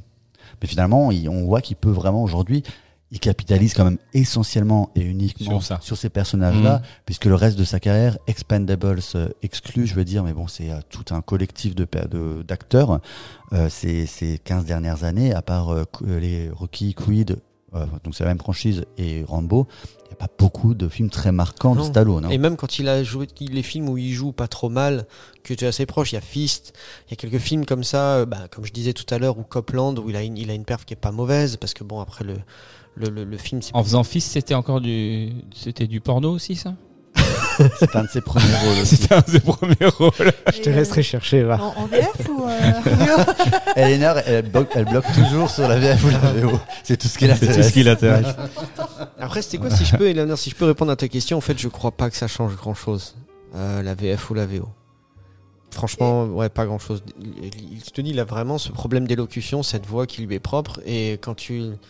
Même quand il, tu prends par exemple Rocky 1, il a aussi un peu une tirade qui est un peu comme la, la scène qu'il va jouer à la fin dans Rambo où euh, il est vraiment énervé, il parle un peu tout seul et c'est. euh, parce que c'est. Enfin bon, je je vais pas aller plus loin, sinon je vais parler de Rocky 1, mais il, et puis il fait sa tirade, tu vois. Mais il. Et. euh, et Ah, tu euh, le fais vachement bien. ah je ouais, bah, j'ai beaucoup c'est regardé. parce que Taz de C'est sympa. le truc de Des Looney C'est. Taz. Non, ça, C'est Taz, pas- mais oui. Ça, c'est la version où il manque un chromosome. Allez, on va Ouais, arrêter là les Enfin, bref, imitations. désolé pour vos oreilles, mais euh, Non, mais non, j'ai dit, mais c'est les grosses têtes. Les grosses quand tu quand tu l'entends effectivement, son, il, il a eu ce truc, c'est une c'est c'est un handicap qu'il a traîné euh, toute sa vie. Mais et, attends, c'est pas pire que Schwarzenegger, merde, putain, quand vous avez Non, déjà moi, je préfère Stallone que Schwarzenegger. Sincèrement. Comment on dit de truc Tu vois, je veux dire, quand tu fais Schwarzenegger en VO, c'est une catastrophe. Ouais, ouais. Heureusement qu'il a eu de la VF, lui, hein, pendant Mm. qu'on était jeune. Moi, quand je redécouvre des films maintenant, je dis, mais comment vous arrivez à croire que ce mec-là, c'est un agent américain Ouais. Il parle avec un accent coupé au couteau, quoi. Et, bah, c'était pareil, voilà. Je veux dire, à un moment donné, bon, bah, écoute, ça passe aussi. Il a fait ses trucs, mais c'était surtout pour ce qu'il représentait. Tu vois ce que je veux dire? Dans- Évidemment, oui. voilà, c'est ça. Quand il fait Rocky, euh, il représente euh, le, le, le laisser pour compte. Il y a beaucoup de gens qui s'identifient à lui, qui sont pas très malins et qui euh, ont cette chance, parce que c'est une chance inouïe qu'on lui donne. Hein, c'est pas parce que c'est un bon boxeur qui qu'il a l'opportunité de se, de se battre contre Carl Weather à l'époque qui joue Apollo Creed, qui est, qui est le l'ersatz de Mohamed Ali. Hein, et c'est ce que Mohamed Ali a fait aussi. C'est un vrai match de boxe qui a eu lieu. Et c'est pas donc quand on voit ce, ce, truc-là, et en final, quand tu regardes Rocky, il y a, euh, je sais pas moi, il y a un quart d'heure de boxe peut-être. Tout le reste c'est du drama. Rocky, du, du, enfin moi j'ai pas trop regardé le 5, 6 et la suite là, mais c'est une histoire d'amour. Hein. La vraie histoire c'est Rambo et Adrienne, ce qui se passe entre eux, comment ils avancent, ce couple qui est euh, qui se sont déjà des ratés, qui, qui ont de la chance. C'est le, le rêve américain. Ils ont cette opportunité qu'on lui donne. Le, tu vois, le- les États-Unis, l'Amérique, est-ce que c'est le pays de l'opportunité, de l'opportunisme et de ce machin-là? Est-ce que vous y croyez? Est-ce qu'on peut vous donner votre chance si vous si vous Rêve vous battez? américain. Exactement, le rêve américain. Et ben c'est exactement ça. Et ben il accède au rêve américain. Dans le 2, et ben et, et le, parallèle avec sa vie est exactement euh, le même, c'est-à-dire que ben il a du succès, il va craquer, il va claquer son pognon, il va faire n'importe quoi, tout ce qu'il faut pas faire. Il va faire le 2, il va faire le 3. Le 3, il a tellement d'argent qu'il sait plus quoi en foutre et justement, il retombe, il tombe dans des travers de mecs qui ont trop d'argent. Il a la vie facile et il se fait remettre à zéro au tapis. C'est, c'est que ça. Et, et, et c'est pas tant le film qui est bien, mais c'est ce que ça représente. Et c'est pour ça qu'il a, il a été aimé quand ce mec-là, il arrive avec le personnage de Rambo. C'est la même chose quand il va voir, quand les gens vont voir Rambo 2, Rambo 3, ils se disent tous, ouais, c'était moins bien que celui d'avant et tout, mais c'est du spectacle, c'est machin, on aime le personnage et ça Mhm. a fonctionné. En fait, tu sens que, euh, que, le, que le gars, au départ, il avait une vraie volonté d'être euh, d'être acteur. Un vrai, un vrai acteur, un vrai, un vrai acteur dramatique. Et qu'il avait envie, une envie de, de véhiculer des messages, de véhiculer des, des, des intentions. Et, je, pense- et sans doute que malgré lui, il s'est fait un peu coincer enfermé dans de son- sa carrière Absolument. dans une sorte de, de cliché. de Mais par son, par, par son physique, euh, Mm. par son physique. ouais, il- puis bon, après, il, est- il peut jouer, il peut jouer. Tu vois, il peut faire des trucs et tout, mais ça reste, euh, euh, ça reste, comment dire, je vais Ah pas bah, dire limité, mais si, si, enfin, je veux dire, il- Oui, ça va être le mec un peu quand même un peu bourrin, un peu taiseux. euh, il va pas, pas c'est sûr, c'est pas lui qui va faire une, une biographie Une sur tirade, une quoi, tu vois, tirade. oui. Bah, parce que moi je l'ai regardé encore il y a pas longtemps dans le cadre de, de la préparation de cette émission et Copland je l'avais vu et c'est vrai qu'à l'époque on, on en parle souvent tu en dis toujours c'est un peu le film référence où tu dis non mais tu vois il est capable de jouer mais au final il a autour de lui euh, be- beaucoup de, un casting euh, triple A il y a Harvey Keitel il y a De Niro a- enfin je veux dire il est, il est bien encadré et euh, il parle pas beaucoup dans le film il joue pas il joue pas énormément hein. déjà il joue un mec qui qui, entend plus d'une oreille, euh, il est pas donc euh, il est pas autiste quoi, mais tu sens qu'il est bien dans son petit monde, il est il est renfermé, c'est le petit euh, shérif d'une ville où les, policiers de, New York sont installés et où c'est une petite mafia, hein, ils ont fait financer tout ça par la pègre et tout. Il, il joue pas énormément, le film est bien parce que ça le sort de son encore une fois ça le sortait du contexte dont tu avais l'habitude de le voir, il avait pris je crois 20 kilos et, il se passait un petit peu autre chose. C'est pas non plus euh, pas non plus un, très très très grand acteur. Mais quand il est derrière la caméra et quand il écrit, il est capable de sortir des trucs euh, des, des trucs pas trop mal quoi. Et l'idée en soi était pas mal. Je pense que sur Rambo ce qu'il a fait c'était bien. Donc, du coup, euh, est-ce que vous pensez qu'il y a des auditeurs qui, qui n'ont jamais vu ce film-là? Bah, la preuve, Ouais, il y a des clairement. gens qui l'ont Voilà, donc on vous, franchement, si vous avez des a priori comme nous, on en a eu à la base en se disant putain, encore un film. on va devoir euh, se, se coltiner euh, un peu euh, forcé. Et ben en fait non, il faut partir avec euh, aucune, aucune image en tête et vous allez être bien surpris par ce Rambo, Rambo 1. Ouais, Rambo 1, ouais. Ouais, Ça- Rambo ça 1. se mate, faut l'avoir vu, tu vois. Moi, je reste dans la team Julien. Je veux pas être dans les films conceptuels de Mathieu, donc on reste dans ta team. On reste dans ta T'as complètement confiance. Oui, parce que oui. Et je dis c'est ça vrai. parce Bon, que bah, je sais c'est que Mathieu team va Rambo, utiliser, quoi. il va écouter l'émission. Mathieu va écouter. ouais. J'aurais quand même aimé qu'il qu'il a été là pour dire, euh, dire des trucs.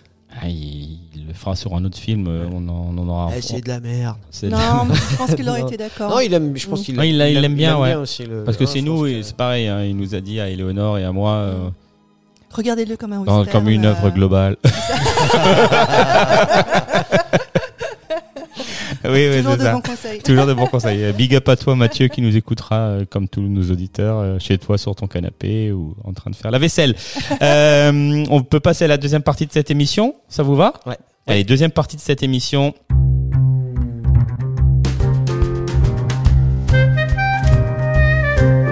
Consacrée au film de Park Chan-wook, Decision to Live. Euh, en français, décision, prendre décision de partir, en fait, hein, Euh, voilà, ouais, oui, littéralement. Littéralement. Euh, anglophone. Ouais, ouais, ouais, ouais, c'est ça, merci. Tu, tu en apprends tous les jours sur moi. Ouais, c'est ça. Donc, film sud-coréen, euh, sorti euh, récemment en salle, je sais plus 2002. exactement quel. Ah, là, En le jour fin juin. Fin juin, hein, fin juin. Je crois qu'il est encore en salle. ouais. Il est encore en salle, oui, parce que je l'ai vu, on l'a vu la semaine dernière, donc euh, voilà. Euh, qui veut commencer sur euh, sur ce film-là? Quelles sont vos impressions?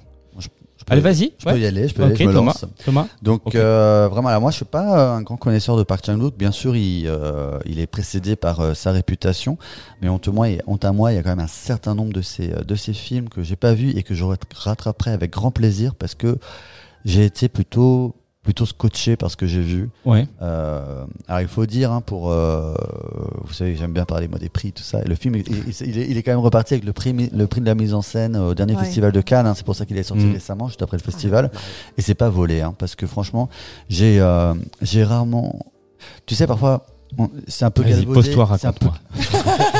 J'ai fait, C'est ma- parfois j'ai fait ma psychanalyse. J'ai un peu parlé de moi. Non, non. Il va faire une Edouard Baird, attention. Il ouais, il n'y a pas de bonne ou de mauvaise situation. Ah, t'as vu Euh, Ouais. Moi, ce que je dirais, c'est l'amour.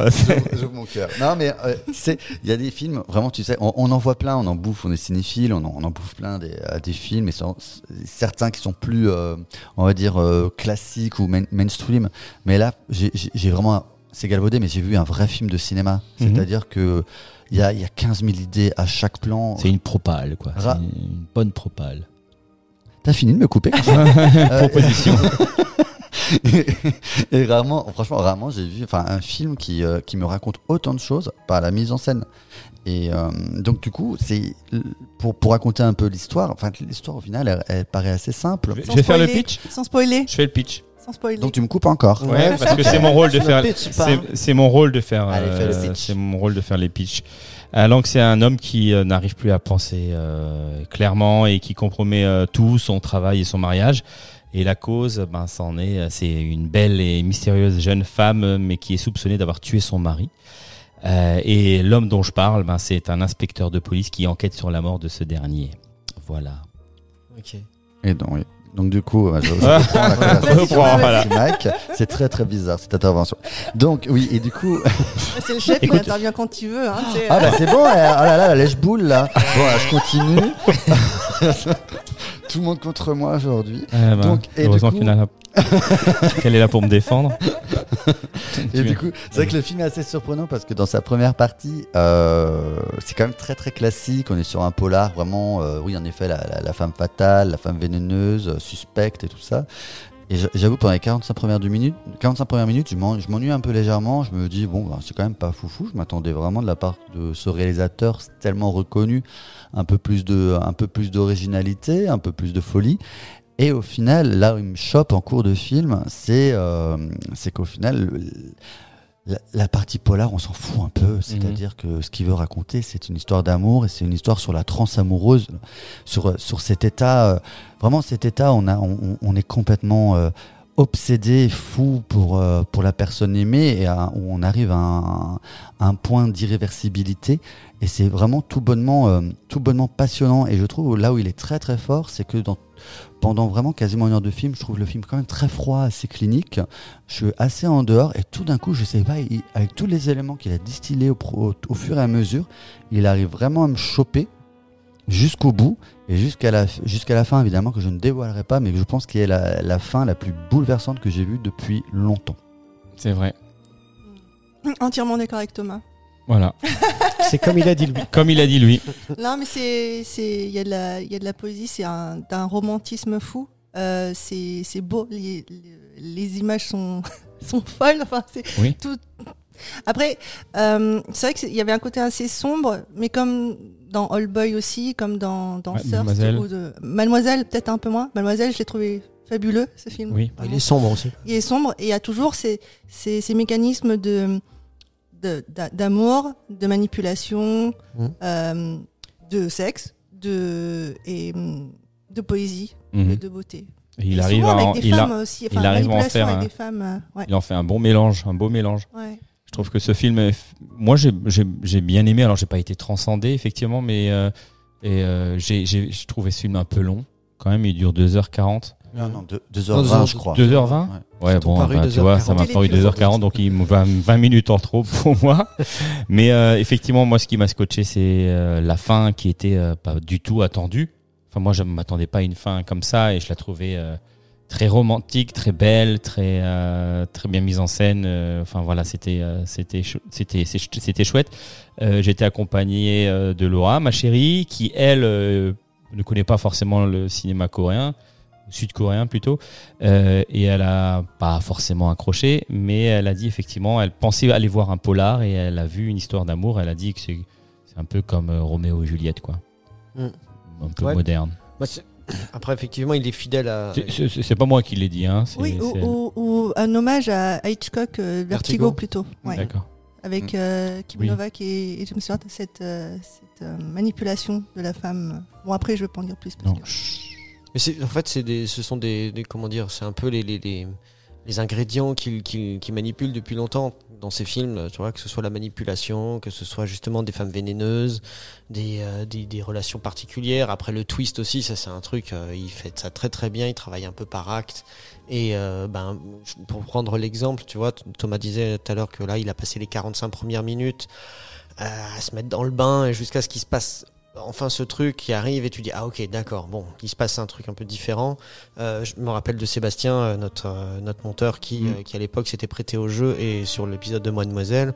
Et il disait aussi il dit putain moi j'ai arrêté au bout de 35 Mais oui, minutes voilà. j'ai arrêté le film. Alors on lui dit putain mais t'as arrêté juste avant Le moment où ça bascule et où tu te dis ah d'accord c'est en fait ça. Et, et ça prend un tout autre un tout autre niveau et ça c'est C'est un- Voilà. des, ciné- c'est des cinéastes qui demandent un petit effort. euh, de toute façon de- ouais. de- et même comme tu le disais toi euh, euh, t'as fait t'as dû faire un effort comme tu disais à un moment donné euh, Oui, oui, oui, sur certaines, certaines longueurs. Vois, parce que C'est un, un peu peu trop long. un télo pour toi aussi. C'est un, petit peu ça, non mais c'est pas, il pensait que c'était une petite pique, mais c'est totalement ça. hein. Je pense que c'était trop intellectuel pour moi. je Mais sais euh, pas si j'ai, non, tu trouves, non, non c'est tu pas penses trop que j'ai le niveau, tu penses que j'ai le niveau? non mais après attends le mec non, non, mais il, il joue avec euh, il joue énormément avec Je suis la le- Fayette apparemment. Euh, ouais. il joue énormément avec le spectateur tu vois il fait des il y a- dès le début c'est compliqué parce qu'il fait des euh, il fait des, des, des, des flashbacks des flash forward euh, il, y a plein de trucs qui sont euh, qui sont qui sont par strat aussi comme ça enfin c'est c'est pas facile de s'y de s'y atteler même dès les premières minutes moi je regardais et pourtant je suis assez enfin je suis un peu initié au, Mhm. au cinéma coréen et à son cinéma notamment mais euh, dès qu'il commence, alors c'est sous-titré, c'est pas évident parce qu'en plus la meuf parle japonais, euh, euh, Euh, chinois, chinois. pardon, et un peu coréen. un peu alors coréen. tu- déjà, t'as cette ambiguïté parce que nous on fait pas trop la différence entre les deux. Donc à quel moment, lui par exemple, il tique sur des, des prononciations de mots en lui disant mais vous parlez mieux que moi le coréen parce qu'elle doit sans doute Alors utiliser. qu'elle, alors qu'elle, elle s'annonce en disant mon, Oui, mon coréen n'est pas parfait. Mais c'est c'est c'est c'est typique. C'est sou- souvent les gens qui apprennent une langue qui ne sont pas la leur de manière maternelle, ils vont utiliser des mots que toi tu n'utilises Oui, plus, qui mm, sont des mots. C'est euh, comme ça qu'elle se présente très à chaque fois. Bien sûr. C'est à chaque fois qu'elle se présente, elle donne son prénom, elle dit mais mon coréen n'est pas parfait. Et ça, et ça c'est très difficile à, à percevoir pour nous.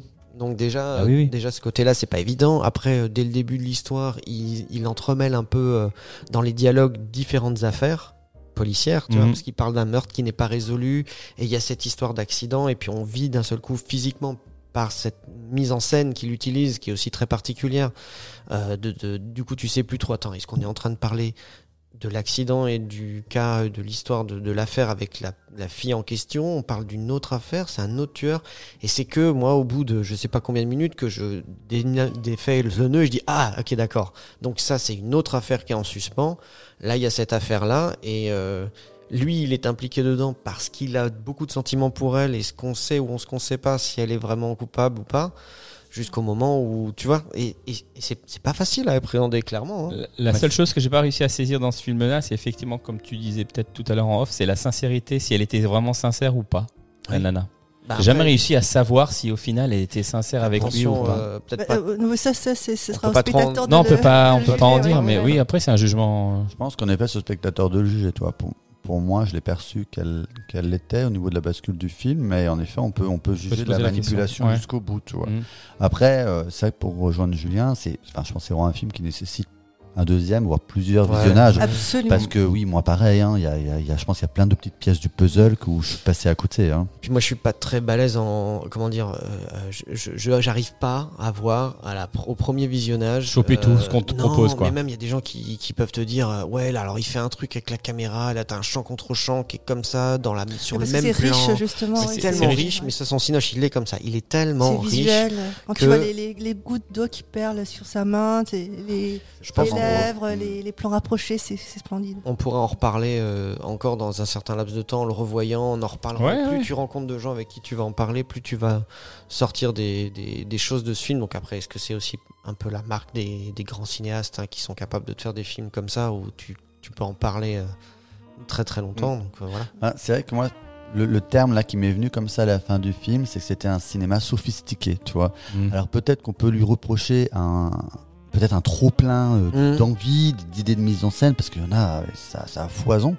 Mais c'est vrai que ce, que ce soit les, les, les scènes de transition, les flashbacks, il y a une scène avec des, avec des jumelles où il, est- où il espionne la nana et en fait il se, il, il se, Se projette côtés, il dans- se projette dans l'appartement avec elle.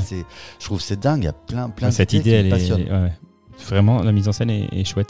Et c'est du coup, tu disais qu'à Cannes, il a eu la, Le coup, prix de la mise en mise en scène. Bon, bah, c'est mérité. C'était euh, avant le euh, avant la remise officielle, c'était le, le- le grand favori. Soit c'était euh, soit c'était ça, soit c'était la- l'actrice principale qui est, qui, qui est super, qui est sublime dans le film et, euh, et qui aurait euh, et qui serait reparti avec euh, avec le prix euh, de, de la parles meilleure. de- interprétation. ouais, celle qui fait Soré, c'est ça? C'est ça. Ouais. Qui d'ailleurs Ouais, euh, et qui joue apparemment qui, qui joue- je, alors je n'ai pas vu le film, peut-être que vous l'avez vu, Hacker de Michael Mann et qui joue aux côtés de Chris Hemsworth dans ce film-là. Il paraît que c'est un très très bon film. Tout à fait, ouais. ouais. Il est, eh, écoute, j'ai été euh, parce que c'est un truc Netflix là que j'ai vu. euh, il est sur Netflix. Je crois qu'il y est encore d'ailleurs. Lequel D'origine, c'est pas sur Netflix, mais peut-être qu'il est Hacker. disponible Non, sur il est Netflix. sur- hein. ouais, ouais, il est sur Netflix, ouais. Et euh, j'avoue que j'ai été très agréablement surpris aussi ouais, par ce film. Tout à fait, t'as raison. Mais après, il est, il est un peu, c'est un cinéaste un peu sans concession de toute façon. Tu vois, c'est-à-dire qu'il fait son truc et euh, C'est aux gens de s'adapter. bah, ouais, c'est ça. Tu y accèdes ou tu y accèdes pas, mais Il lui, il, a, assume, il a hein. envie de. oui, il ses- assume, ouais, bah, c'est bien. Voilà, il met ses, ses mécanismes. Après, il a une, euh, c'est vrai qu'il a une esthétique euh, qui est très léchée. Hein, L'image, c'est, c'est très beau à regarder. Il y a toujours des belles images, que ce soit les intérieurs qu'il fait très très bien, euh, ou alors que ce soit les, les, les, les plans qu'il va utiliser à l'extérieur. Tout est vrai dans le film de ce- d'une interview qu'il a donnée. Il a dit quand il y a du brouillard, c'est du brouillard. Si c'est de la neige, c'est de la vraie neige. Quand on est à la mer, c'est l'océan. Euh, la montagne, c'est la montagne. Donc il, il, il, il- y a une immersion qui Il est, truque qui est pas, là quoi. et l'image, voilà, elle est C'est vraiment belle. ouais. Après, il tu dit- le ressens forcément. Absolument, ouais, ça ça, clairement. Tu vois qu'on te on triche pas avec toi et puis euh, il y a ce côté aussi après euh, cinéma coréen que moi j'aime beaucoup, c'est-à-dire euh, il est capable de te faire monter en tension très très très très haut, euh, que ce soit par exemple pour euh, pour une, une, euh, je sais pas moi une altercation qu'il va y avoir, c'est très réaliste, c'est du très très très vrai. Par exemple quand le policier euh, euh, essaye d'appréhender euh, un truand, les, les, le- la bagarre qu'il va y avoir entre deux, eh ben, elle va être très rapide et, et, et, et dure, hein, sanglante, tu vois, tac, tac, Ouais. tac, tac. Mais c'est comme ça que ça va se passer. Il va pas y avoir de chorégraphie, tu vois, machin, et je te fais, je te fais du close combat pendant cinq minutes. Et, Ouais, ouais. et tu sais plus qui tape sur qui. Voilà, le mec il sort, euh, le, le policier en face, euh, c'est pas un, euh, c'est pas un mec des forces spéciales, hein, tu vois, donc il se fait poignarder, ils se mettent à, à se courir après, puis et puis 30 secondes après, tu, il va t'esquisser un sourire parce que le mec qui court après, il a plus de souffle, Il a plus et de souffle, il arrive ouais. pas à monter dans Ouais, les escaliers, ouais. et il le maudit de loin parce que parce qu'il voit les escaliers et il sait que, que ça va être compliqué et c'est et c'est ça aussi où c'est c'est- que j'aime beaucoup c'est qu'il est capable de tu vas du rire aux larmes à la tension très intense et, euh, et on te promène comme ça dans un film qui est finalement une, une belle histoire d'amour hein. Et c'est euh, c'est aussi une, une nouvelle preuve de la vitalité euh, du cinéma sud-coréen, Ah, qui est euh, vraiment, euh, enfin, si euh, franchement, si, enfin, je le dis aux auditeurs, si vraiment vous êtes réticents sur le cinéma asiatique, mais allez, euh, allez voir du, cinéma sud-coréen parce que c'est bourré d'originalité, d'inventivité. Ça reste quand même plutôt accessible en général. Mm. Et après, c'est vrai que, euh, bons que Park polars, Chan-wook est quand même un peu le le parmi un peu le le, le, Ah, fer de lance avec Ouais. euh, bon- dans du Bon cinéma contemporain ouais. exactement avec Bon Joon-ho dont on avait parlé de Parasite il y a, il y quelques mois maintenant ils sont un peu voilà ils sont un peu les représentants mais après Mhm. à côté de ça il y a plein d'autres films Mhm. qui sont assez passionnants c'est vraiment je trouve un, un faut- cinéma qui voilà qui, Faut, qui s'ouvrir, surprendre. faut s'ouvrir euh, sur les, les autres euh, on, cultures. en, euh. on en parlait on a donné plein de références sur les émissions que ce soit celle de Mademoiselle ou celle Mademoiselle pardon celle de euh, Parasite Ouais. on parle beaucoup déjà du cinéma coréen effectivement il y, a de- il y a des perles Bah, bien sûr. C'est bien. Toi, tu, Eleonore, t'as encore quelque chose à rajouter sur le cinéma sud-coréen? Non, rien du tout. allez le voir Allez le voir. Allez le voir, ils sont Allez le voir. Et puis, euh, franchement, c'est euh, voilà, euh, 1h20. Non, 1h40. Non, c'est quoi 2h20 alors, alors, toi un coup c'est 2h40 Oh là là. après c'est 1h20 Ah, mais Pour moi moi, t'as dormi tout le moi, film moi, pour, pour- moi, une bonne durée de film, c'est euh, 1h30, 1h40. comme Rambo Comme Rambo. allez, les coups de cœur La rubrique des coups de cœur, allez.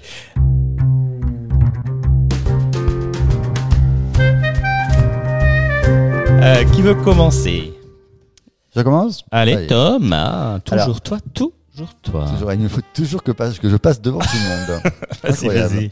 Non, alors moi aujourd'hui c'est pas un coup de cœur, j'ai une- offre, c'est un coup de pouce. En fait, j'ai euh, D'accord. voilà, je, je- je crée une nouvelle rubrique à moi tout ça.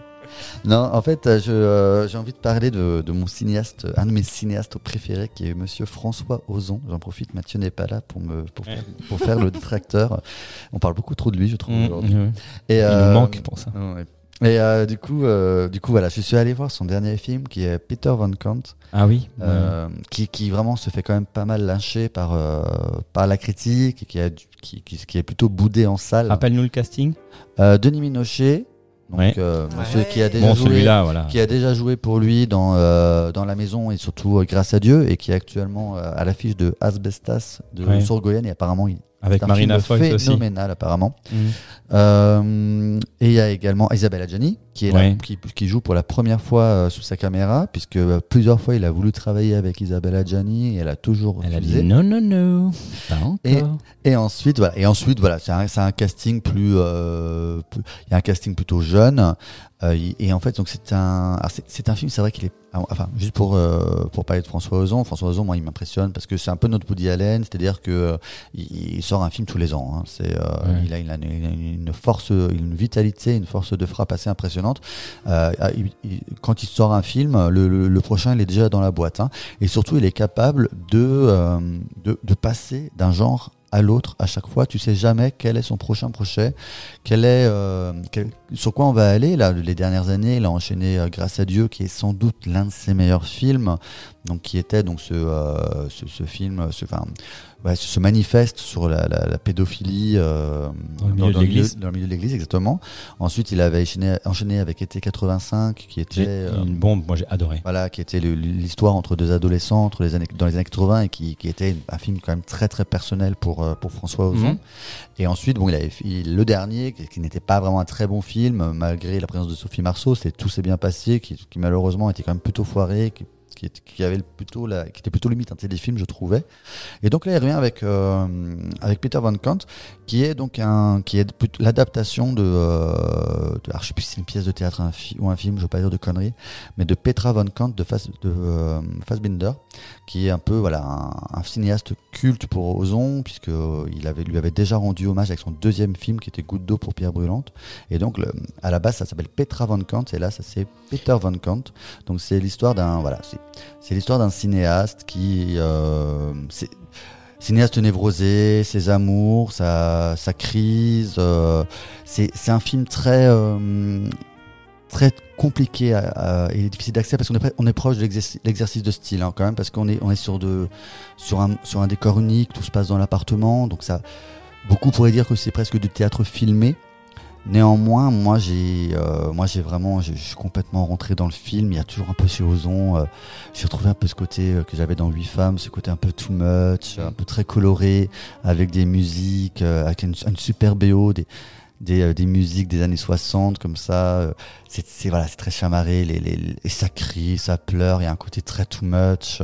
Euh, moi, moi j'adore. Toi, après, après, Adjani, elle a, elle a un second rôle, mais elle est, voilà, bon, alors comme d'habitude, on va dire, elle, elle incarne, c'est comme de, tous ses derniers rôles, elle incarne une ancienne gloire du cinéma. Je, Mhm. pense, je pense qu'actuellement, elle ne sait plus jouer rien d'autre, mais euh, c'est incroyable. euh, comme quoi, les, enfin, la chirurgie esthétique marche très bien sur elle parce qu'elle ne prend pas une ride, elle ne vieillit pas. Et euh, vraiment, je, je, je, je- le conseille. Je trouve que le, film, au départ, en effet, euh, est un peu engoncé dans son côté théâtral, parfois presque un peu très surjoué. Donc, tu as, un peu du mal à rentrer dedans.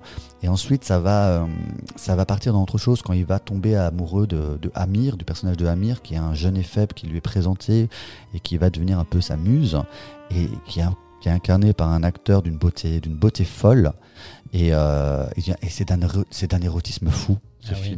film. Moi, j'adore quand, euh, quand Ozon joue, son côté voyeur, son côté, euh, son côté érotique. Et euh, donc, je, je, je le conseille, ne, ne vous laissez pas méprendre par toutes les critiques. Foncez le voir au cinéma s'il est encore en salle ou rattrapez-le plus tard. D'accord. Merci Ah ouais. pour ce coup de cœur. Ça a l'air euh, pas mal. Moi, je Ouais, sais pas vrai. si j'irai le voir. mais C'est trop un télo pour toi. Ouais, bah, c'est pour ça que je n'irai pas Mais le ça voir. ne fait que 1h25. Ah, C'est très alors court. là- Ah, je peux peut-être aller. alors. Alors là, c'est là, c'est là, ouais, là, tu, ouais, c'est- un argument qui fait mouche encore une fois. Bravo. Merci Thomas. Euh, qui veut prendre le relais sur le coup de Je vais cœur prendre le relais comme ça on laissera euh, Eleonore terminer avec un truc et tous les deux terminer avec un truc. Alors du coup moi j'ai deux j'ai un petit coup de cœur euh, j'ai deux petits coups de cœur qui sont pas vraiment des coups de cœur mais c'est plutôt des des, idées que, qui ressortent de ce qu'on a fait. Alors le premier, euh, parce que j'ai vu que ça vous motivait quand même beaucoup. Alors on va quand même en parler un tout petit peu. Euh, c'est un film qui est sorti en février 1970 qui s'appelle L'étalon italien. Donc euh, The Party at Kitty and Studs Avec Stallone. avec Mmh. Sylvester Stallone. euh, Ça, on a bien retenu. Hein. En VO, en VF, dirait Léonore. alors, euh, alors ouais, voilà. Donc le, le titre français c'est l'étalon italien. hein, sinon euh, en anglais The Italian Stallion. Voilà, si vous, vous- ça vous intéresse. Alors petit budget, hein, 5000 euh, 5000 dollars. Euh, il dure quand même 70 minutes. Ça c'est nymphe. Et euh, voilà, et on suit euh, la vie sexuelle d'une jeune New-Yorkaise qui s'appelle Kitty et de son petit ami qui s'appelle Stud. Stud en anglais, c'est euh, bien sûr l'étalon. Et euh, voilà, et puis ils font des petites soirées un peu sympas jusqu'au moment où ils vont faire une soirée, ils vont inviter des amis, et puis durant cette soirée, le stud, les, les talons italiens, Sylvester Stallone, va se retrouver hein. disponible pour euh, toutes les filles de la soirée. Voilà, et euh, voilà, je vous, laisse, je vous laisse découvrir la fin, mais si ça vous intéresse, euh, effectivement, c'est bien un film qui existe. Ce qui Oui, est oui, il y a juste une- une chose qui est importante à dire, que je, je veux souligner sur euh, les talons italiens. C'est un film qui fait quand il est au bout du rouleau. Il accepte ce truc parce qu'il a besoin d'argent. Et pendant ce film, il a une petite scène où il dit Mais quand est-ce que, quand est-ce que je vais être connu? Quand est-ce qu'on finalement on va me connaître? Et là, Kitty, qui est allongée à côté de lui sur le lit, elle lui dit Un jour, tout le monde connaîtra ton nom et on t'appellera Italian Stallion. D'accord? Pas longtemps après, le scénario de Rocky est écrit. C'est lui qui écrit le scénario de Rocky. Et au moment où il va le vendre, on veut lui offrir. On veut pas qu'il joue dedans. On aime bien son scénar, mais on veut lui donner 250 000 dollars. Pour un gars qui a 100 balles sur son compte en banque, une femme enceinte et plus un radis, c'est le nirvana. Et il va avoir le, le culot de dire non, moi je vais jouer dans ce film et ce cachet va se transformer finalement en 20 000 dollars et 350 dollars par semaine pour Ah oui, jouer le rôle premier de Rocky. Et dans ce rôle, son surnom, son nom de boxeur, Rocky Balboa. c'est Italian Stallion. Ah, pardon. Donc, la prophétie de ce petit film porno soft qui lui a sauvé la vie un jour, je pense, enfin, qui lui permettait Ouais, de se de- nourrir de vraiment, euh, alors qu'il était presque à la rue. Et Il finalement remis, devenu euh, son nom par lequel il a été connu. Et c'est comme une sorte, comme il a exorcisé ce truc qu'il traîne. D'accord. Et aujourd'hui, quand on parle de l'étalon italien, bah, tu te dis oui, bah, c'est le nom qu'il avait, c'est son nom de boxeur dans Rocky. Et non, nous on connaît, nous on sait. Exactement. Et non, nous en fait. voilà. Ok. Et tout ça pour dire que euh, voilà, mon petit conseil, c'est mon petit coup de cœur un petit peu, c'est que moi je me suis replongé euh, aussi, je me suis retapé la saga des Rocky et comme le, le- le- au même titre que les Rambo, ce que Rocky est devenu, ben Rocky 1 et et, euh, et qu'est-ce qui s'est passé? On sait pas. C'est un bruit de chat. Ah, c'est mon petit chat qui, qui doit pleurer parce qu'il veut sortir, désolé. C'est pas grave. Non, mais c'est pas grave. Et donc ouais, c'était juste pour dire si vous avez euh, cette image de Rambo et que vous avez vu Rambo en vous disant oh bah finalement c'était pas si mal que ça, et ben Rocky c'est exactement la même chose. Quand vous dites ah Rocky euh, c'est des mecs qui se mettent sur la gueule et même pas très très bien et c'est pas très intéressant. Rocky 1 est différent et il a quelque chose aussi à raconter. D'accord. C'est réel, il a eu attention en, ter- en termes de réel, il a aussi eu euh, il a aussi eu des récompenses vachement sympas. C'est la première fois qu'on utilisait la Steadicam. Yes, oui. Donc c'est Quand il, quand il court sur euh, absolument mais il y a plein de scènes qui sont et son qui sont- qui sont pas mal filmés et franchement euh, ça vaut le coup si vous êtes si vous avez fait l'effort si vous faites l'effort de regarder Rambo 1 regardez aussi Rocky 1 Ça- Ok. Merci Julien. Je vais continuer comme ça. Après, tu pourras conclure et puis, euh, puis voilà. Euh, alors moi, c'est un coup de cœur des dernières minutes parce que jusqu'à il y a cinq minutes, euh, je j'en en avais pas. Coup de cœur à l'arrache. Coup de cœur à l'arrache. Euh, j'en ai pour l'épisode suivant, mais pour celui-ci, j'en avais pas. Et j'en ai trouvé un et je me suis rappelé euh, ben, hier, une journée magnifique. Ouais. Non, pas hier, samedi. Une journée magnifique que j'ai passée avec Thomas. C'est vrai? Je crois que tu voulais plus revenir en plus. Non, oui, enfin, si, je vais- non, mais j'ai passé un euh, les voilà. talents strasbourgeois On était, je vous raconte un petit peu les talons Strasbourgeois.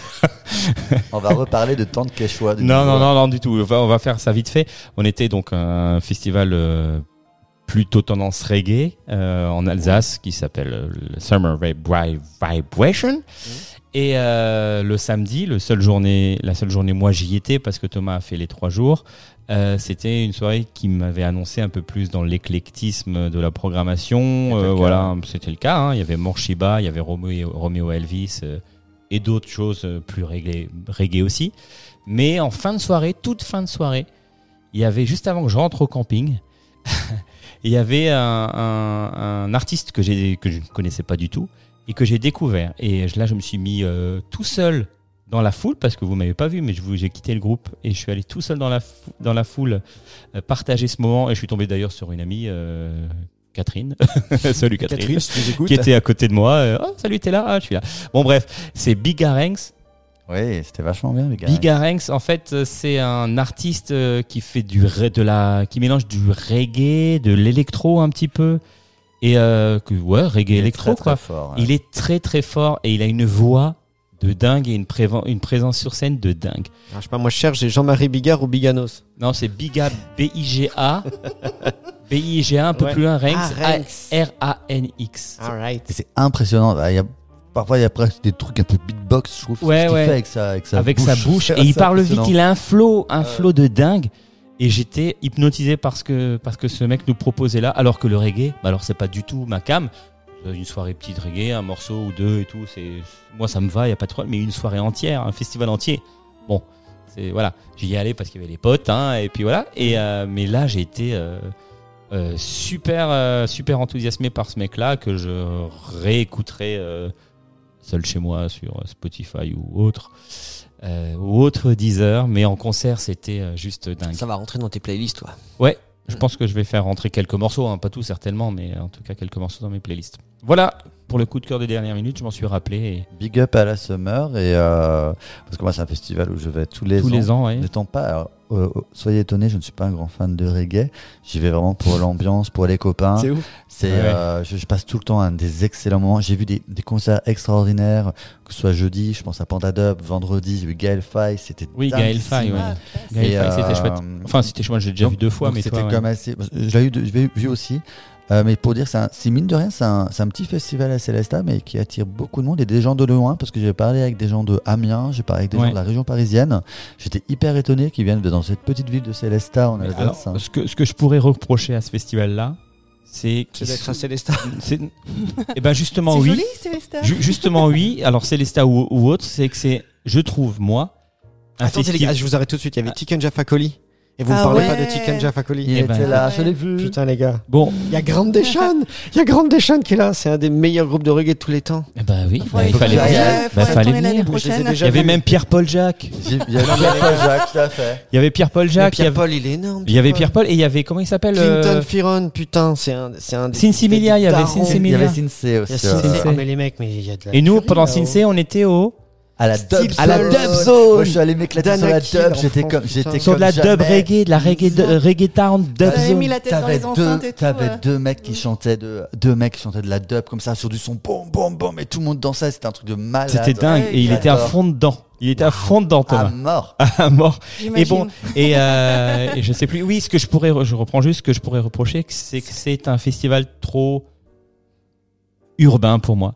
C'est-à-dire que j'aime les, festi les festivals euh, dans des décors, euh, ben, au, au festival euh, Ah, Dans la jungle. Comme les plus champêtres. comme, Comme plus Rambo, quoi. champêtre avec euh, un paysage avec un décor derrière la scène avec euh, genre les décibules euh, Ah, on reste toujours en Alsace hein. nous on est en Alsace Ah. on est à Strasbourg là on reste te proposer autre chose. ouais non mais là on reste en Alsace euh, parce toujours, hein. que so- Ouais, à toi non oui mais euh, non mais là mais en fait et comme euh, les Eurocaines de Belfort sur la presqu'île Mal c'est ça Malsausie. Malsausie ouais Malsausie La presqu'île et puis, et la, la presqu'île, et c'est un. Oui, on arrive le chat. C'est un, c'est un décor en plus du festival qui rapporte, qui apporte quelque chose au festival. Mais euh, là, c'était trop urbain. C'était à côté des villes. C'était au Tansmatten. C'était euh, sur un grand un parking, quoi. Enfin, Je veux, quand même, je veux quand même dire, parce que bon, c'est vrai que pour le coup, je peux comprendre que le décorum, je suis d'accord avec toi, c'est le, mo- le, le moins le beau. moins, moi, le je moins fais- beau. Je fais quand même pas mal de festivals. Néanmoins, pour, euh, parce que moi, il se trouve que je fais quand même à chaque fois la totale, je suis là les trois, les trois jours. Ouais.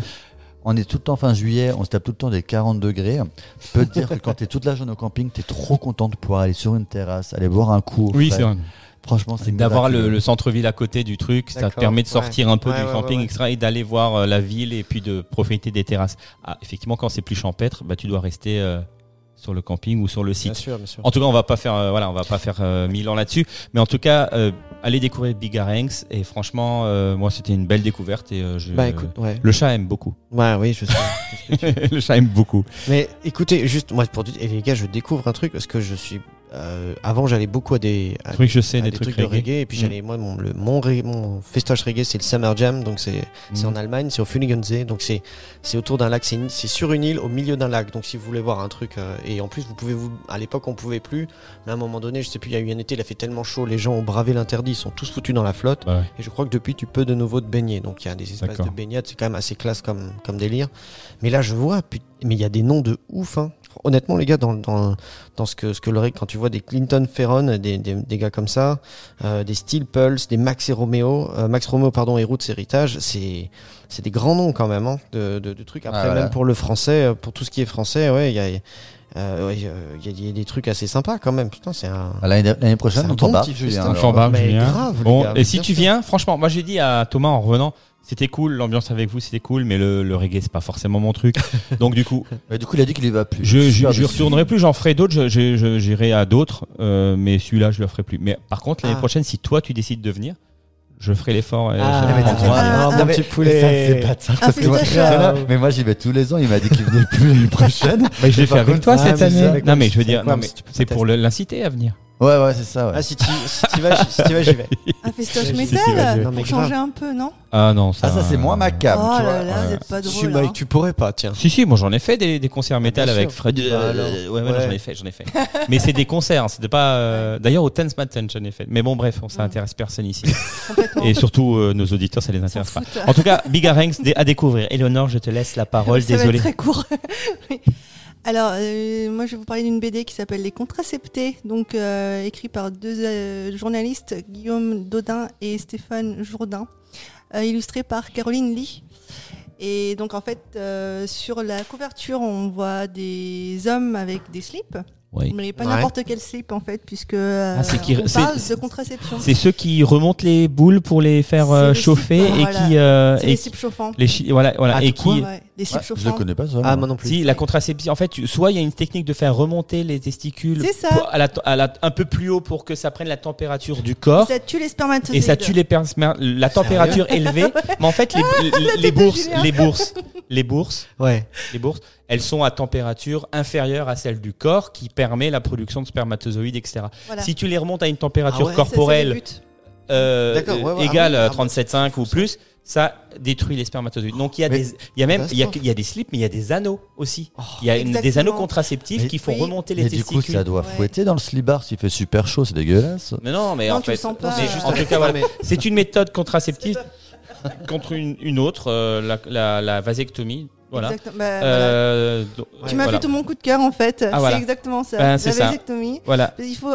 En fait, c'est simplement euh, pour euh, enlever ce tabou et d'enlever toutes ces idées préconçues que la contraception doit être uniquement une charge mentale pour les femmes, d'avoir les effets secondaires uniquement chez Mhm. les femmes Mmh. et qu'on peut très bien se partager le truc quoi. Moi, je dois avouer un truc, c'est que je vais me faire faire une vasectomie fin novembre. Et tu Eh l'annonces bien, comme ça écoute, euh, ça c'est une bonne nouvelle. Voilà. Bah, Je fin te novembre. félicite, je te félicite, Voilà. bravo. Bah, Ouais, bravo. bravo. tu Voilà. Mais en attendant, je vais quand même. Non. Bah, euh, Ah non, mais je vais quand même. Je vais. Tu le savais, toi? On en avait parlé? Euh, oui, oui, on a, on en avait souvent parlé. parlé de tes couilles. Ouais, c'est vrai. En tout cas, tu as été très. euh, mais, mais moi, je suis ouvert sur le sujet parce très que. ouvert sur le sujet, Ben, je suis ouvert Ouais. sur le sujet parce que ben, ben, parce que c'est comme dit c'est euh, c'est en fait ça une- enlève une, une charge mentale à, à la femme déjà et ça enlève ça ça rééquilibre les, ben, les, les- la contraception quoi. Mmh. Donc un du des coup derniers c'est bastions du patriarcat. Du qui- bien d'en parler. voilà il y a et puis après il y a c'est c'est un truc c'est une méthode qui est dite irréversible même s'il y a des méthodes ça s'appelle la vaso-vasovectomie, je sais pas quoi, euh, qui permet de remettre en fonction les, euh, ben, les, les canaux déférents qui, qui sont coupés du coup.